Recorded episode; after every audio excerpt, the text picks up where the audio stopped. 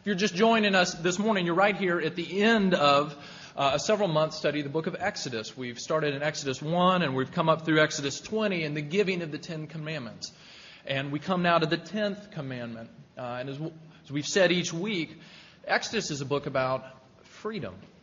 It's a book about God setting His people free, as He literally does as He takes His people out of Egypt and the land of slavery and into freedom.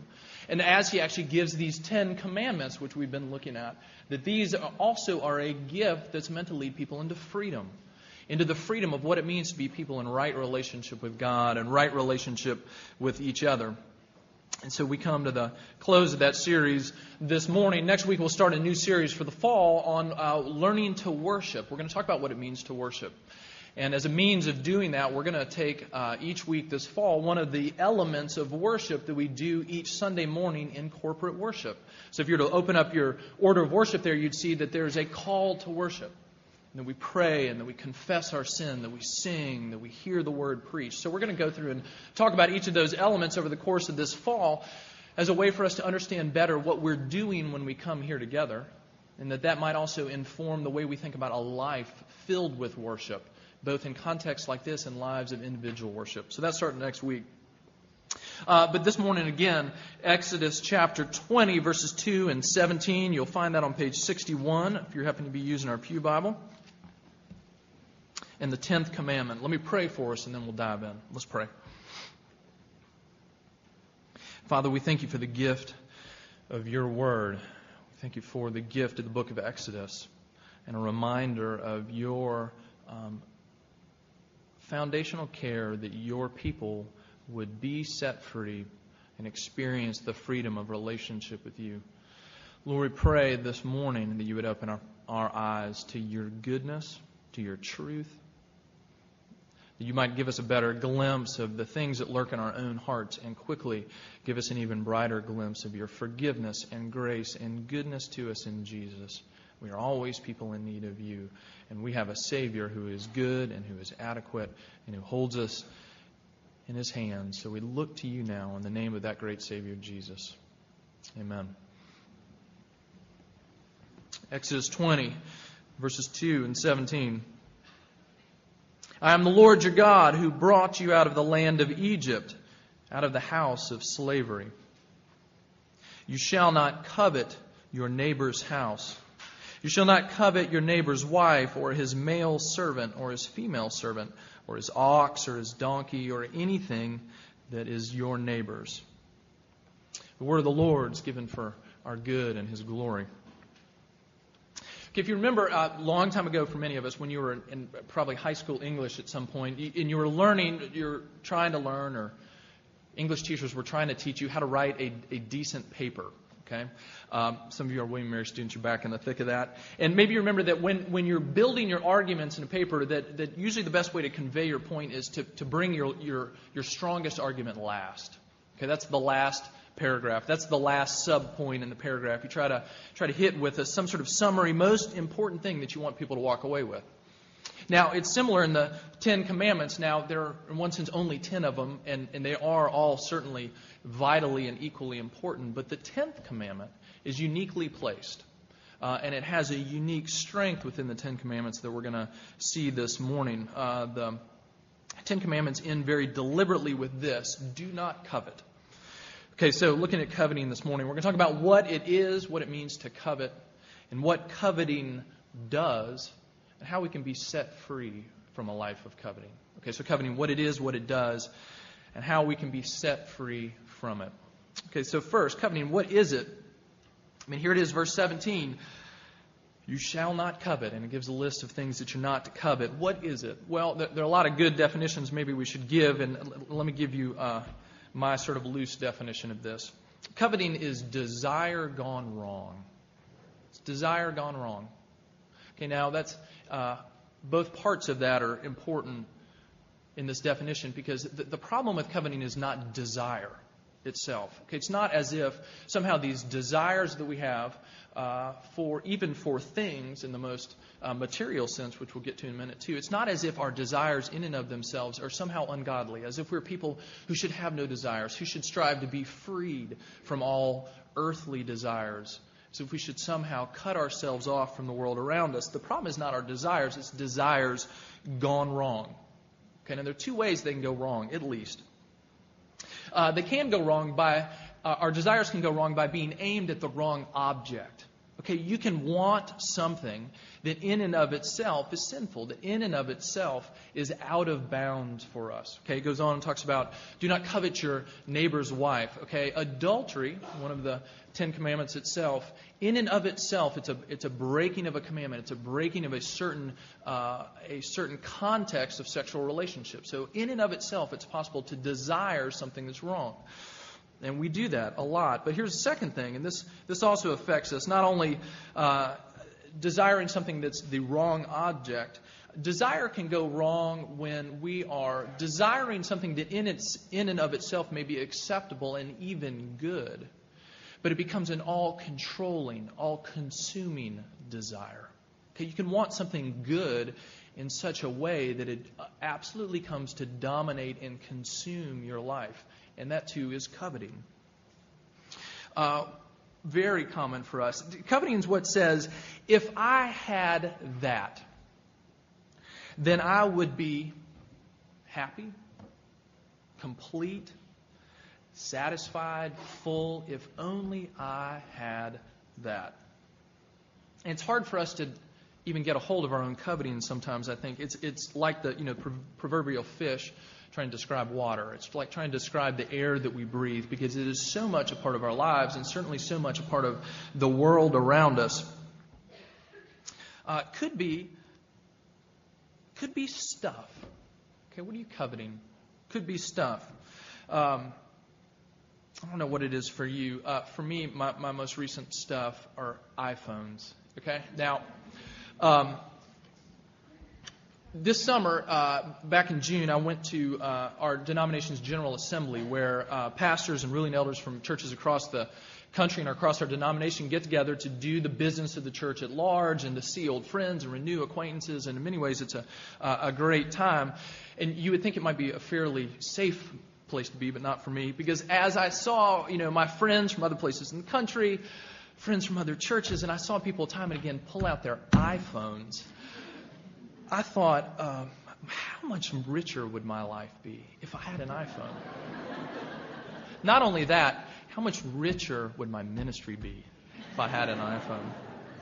Now, don't get me wrong, I own a cell phone, which is part of what an iPhone can do. And everywhere I go, I carry this bag with my laptop in it, which does everything that an iPhone can do. But it would be so much better if it were just that much smaller, right? Stuff. Maybe for you it's not an iPhone. What about for you? Some of you just moving into your dorm room, and maybe you're meeting your new roommate or somebody on your hall, and you find that this new person you live with or this new friend is wealthier than any of the friends you had back home. And you look at the stuff they brought, the sheer quantity of stuff they brought, and the sheer quality of stuff they brought, and you just think, if I just had that. Maybe for you, it's maybe you and your roommate have some of the same stuff, but theirs is just one notch better than yours, Just a slightly better iPod and just a slightly flatter flat-screen TV or a slightly colder refrigerator, whatever it is. Or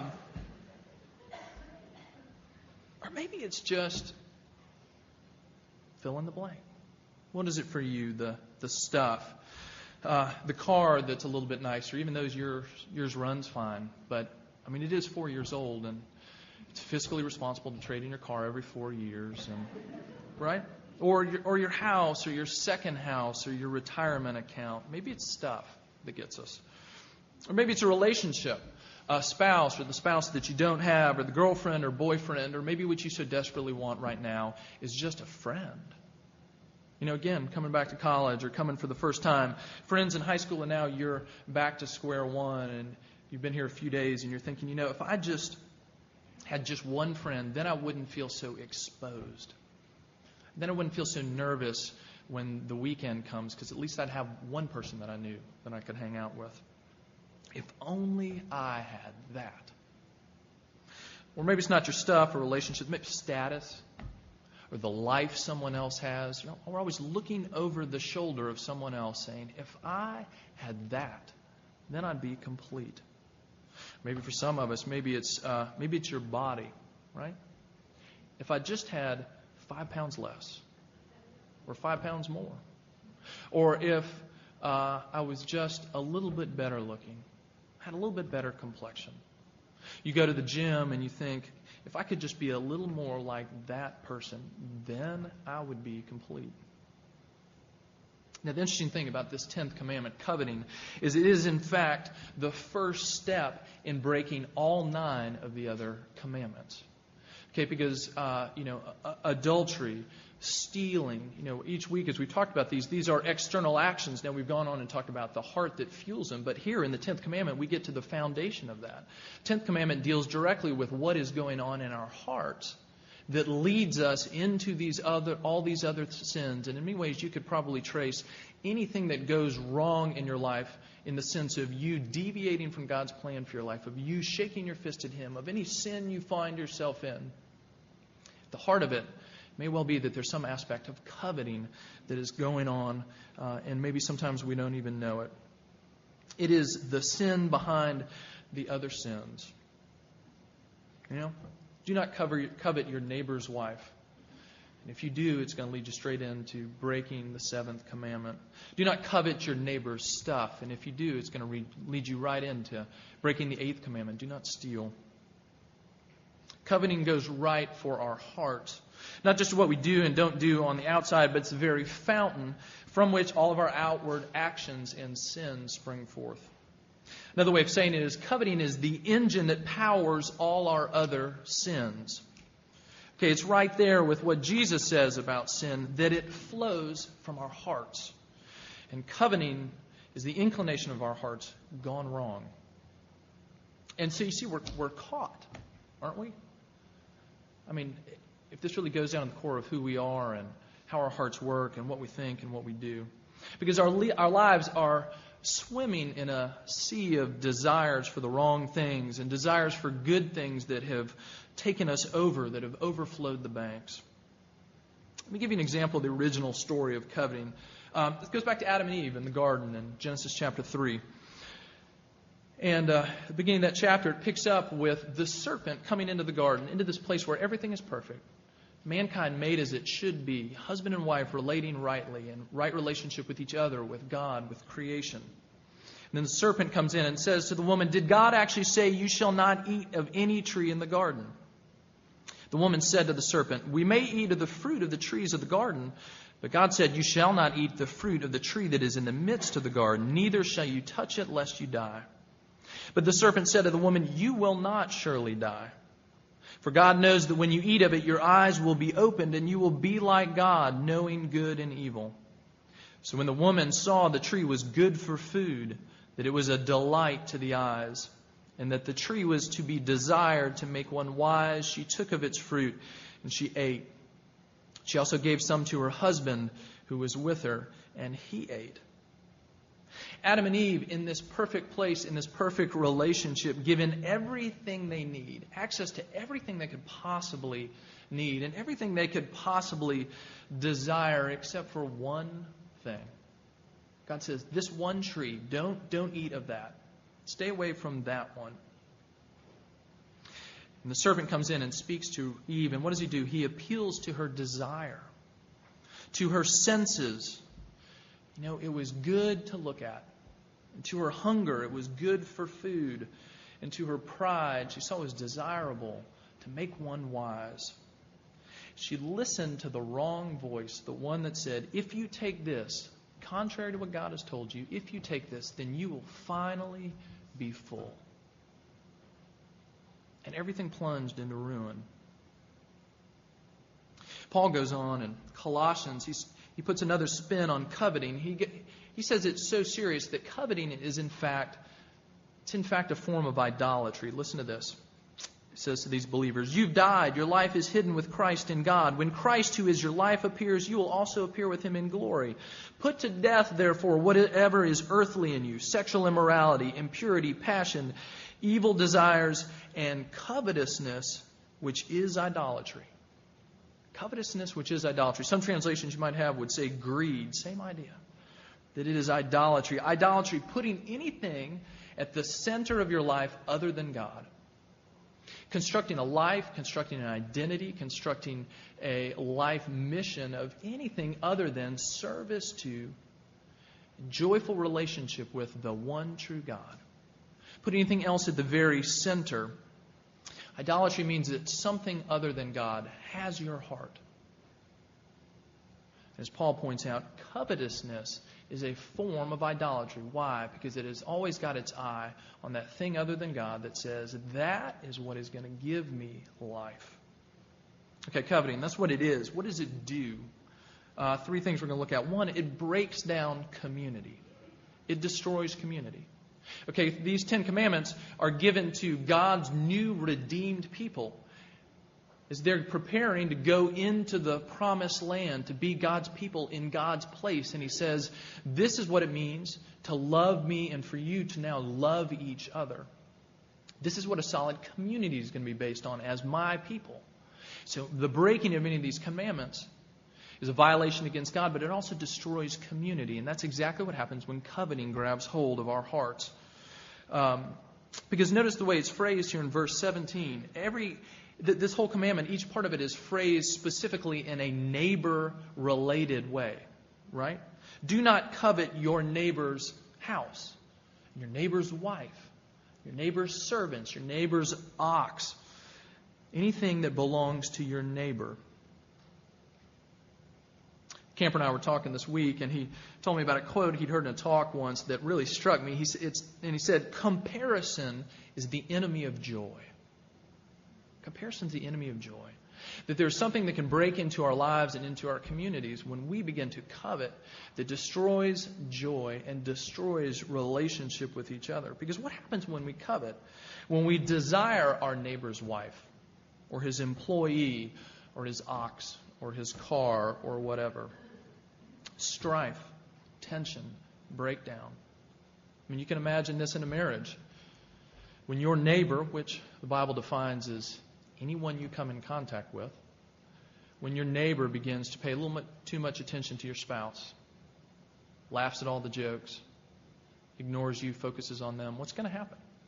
There's going to be a breakdown in community. What's going to happen when you begin to covet your neighbor's stuff? You're going to begin to resent them. You're going to begin to resent that they have that and you don't. What happens when you begin to resent the success of your coworker at the office?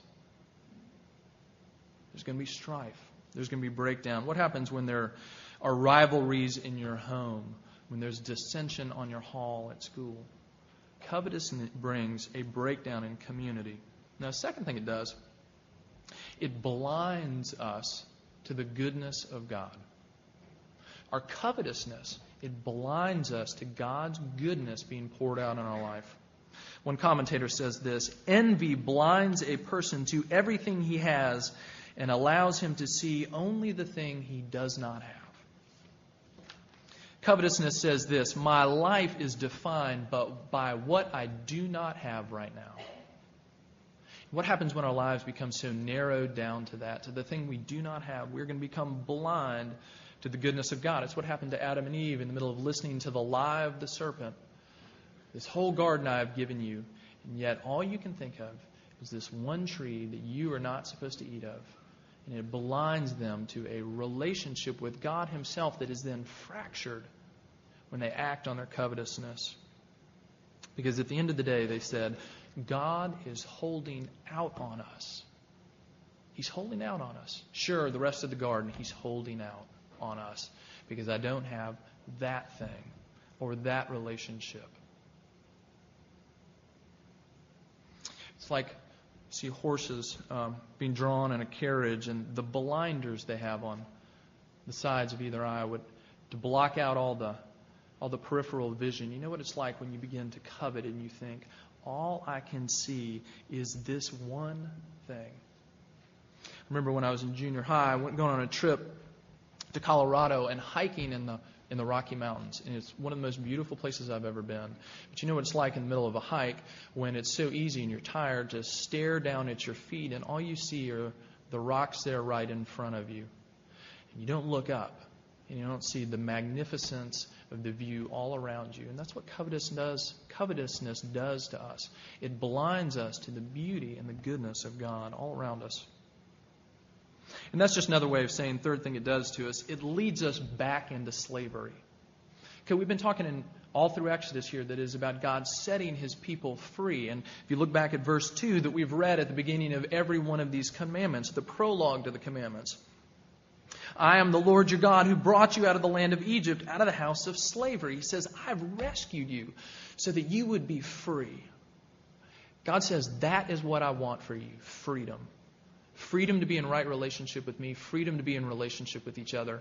And when our hearts are captured by covetousness, it leads us straight back into slavery.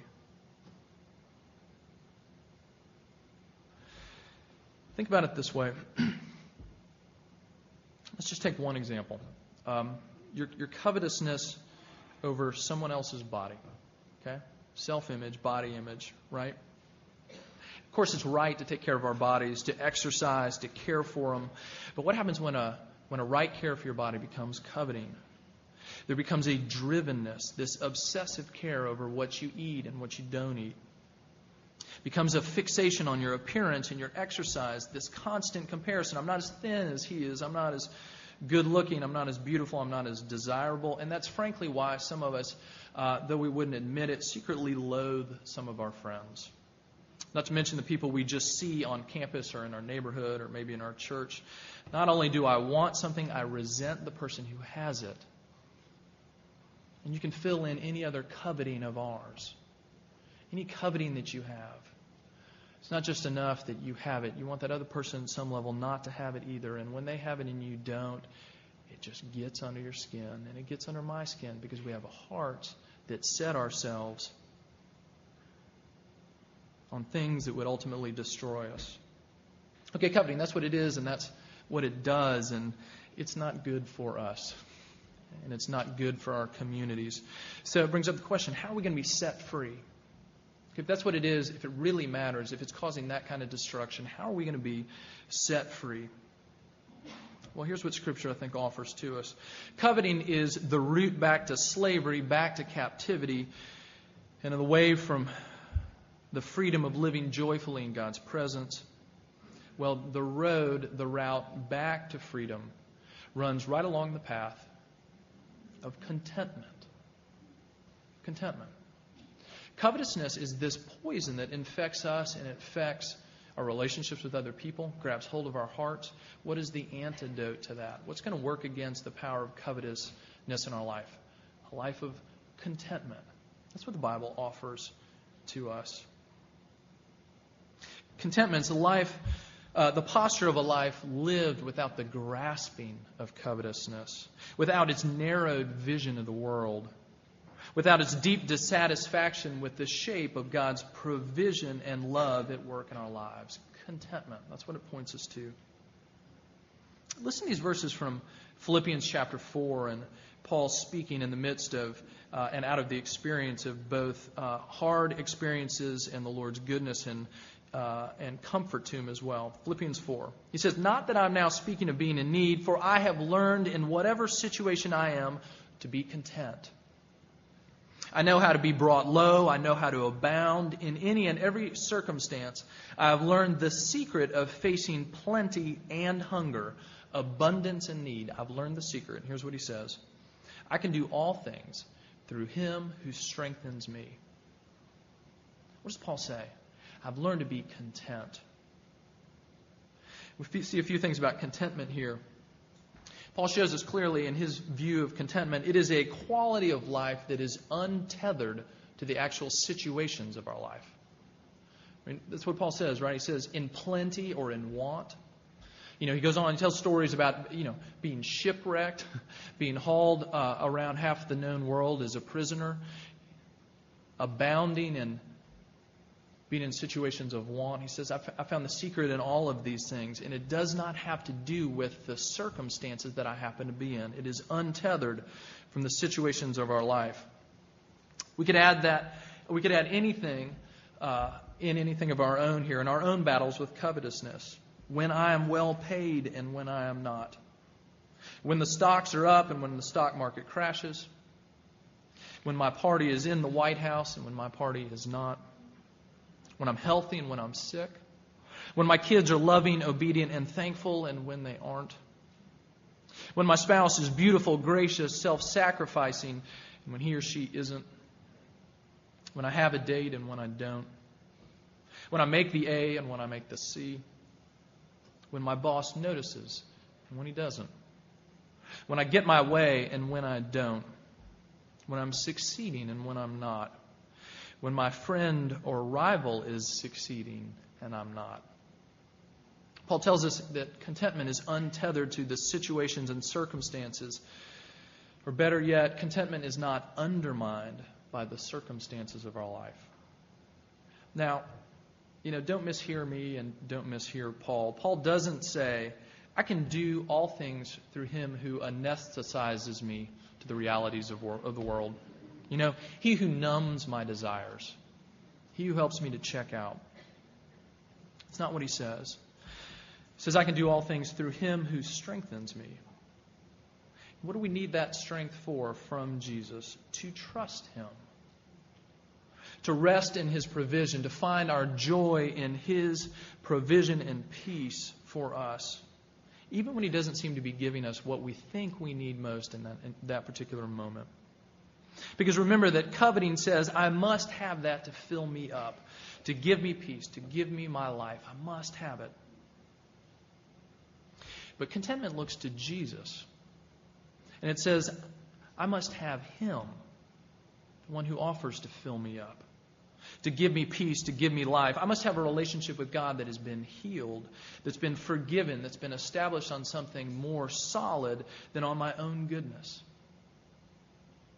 It says I need a relationship with God that's more stable than the fluctuations of my friendships and relationships and the stock market and my family, my financial security. I need a life rooted not in my immediate circumstances, but in an unending relationship. I need a life rooted in Jesus. When he says this, he knows that everything else can and will fail you. Do you know that? All those things that we are coveting will fail us. The pursuit of the perfect friend, the perfect spouse, one day that person will die, and so will you. The perfect child, what happens when they fail you? Your money, what happens when it runs out? What happens when your investments sour? What happens when it's stolen or mismanaged? What then? Your position, your fame. What happens when your company fails? When your rivals oust you? When you're sidelined for a promotion? What happens when your glory fades and you're replaced by the next gifted or attractive or ambitious person? What happens then? What happens when you step off the medal stand and it's closing ceremonies and everybody goes home and your name is forgotten once again? See, the thing about coveting says, I need that to fill me up. And here's what coveting gets right. You do need something. You do need a life founded on something. Your coveting lies to you, but the gospel speaks the truth to us. That we do need something to give our life to, something that can guarantee our joy, something that it is precious and valuable and that we cannot live without. But it is not your neighbor's house, or his spouse, or his employee, or his ox, or his job. It's not your grades. Sorry. It's not your promotion. It's not stellar kids. It's not your intelligence. It's not money. It's not financial security. It's not a little bit more. It is, though, a relationship with God through Jesus by His Spirit. It's a relationship that's made right with God through the forgiveness that only Jesus brings. A relationship made right, finally and fully, with our Heavenly Father. At the heart of our need is a relationship, and it is with this one Jesus. This Jesus who said in John chapter 10, I have come that my people may have life, have it to the full. He says, that is what I want for my people. That is what I want for you. A life freed from coveting that you might have real life. An unending life, and a life that's not built on the things that you acquire, that's not built on your achievements, that's not built on how your marriage or your friendship or your family or the lack thereof is going at any given moment, a life that is built on Jesus. That's what Paul cries out for. He might rest on the one who strengthens him. All right, let me just say this in conclusion. Another quote from a commentator. Thus we can live in the bodies that we have. We can live in the houses we own, with the husband or wife God has given us, with the jobs that we have. There's no objection against striving for a better position, but there is an unchristian chasing after affluence, the kind that leaves us constantly looking with a jaundiced eye what someone else has more than we have. In contrast to this, the starting point of the 10th commandment is very simply this: your own house is the best one for you. In your own job lies the most fruitful development of your abilities. Even though your house may be smaller than your neighbor's, though your wife may be less attractive than other women, though your job may rank lower on the scale of values than those of your friends and acquaintances, and so on. In other words, in Jesus, we can be people who are content.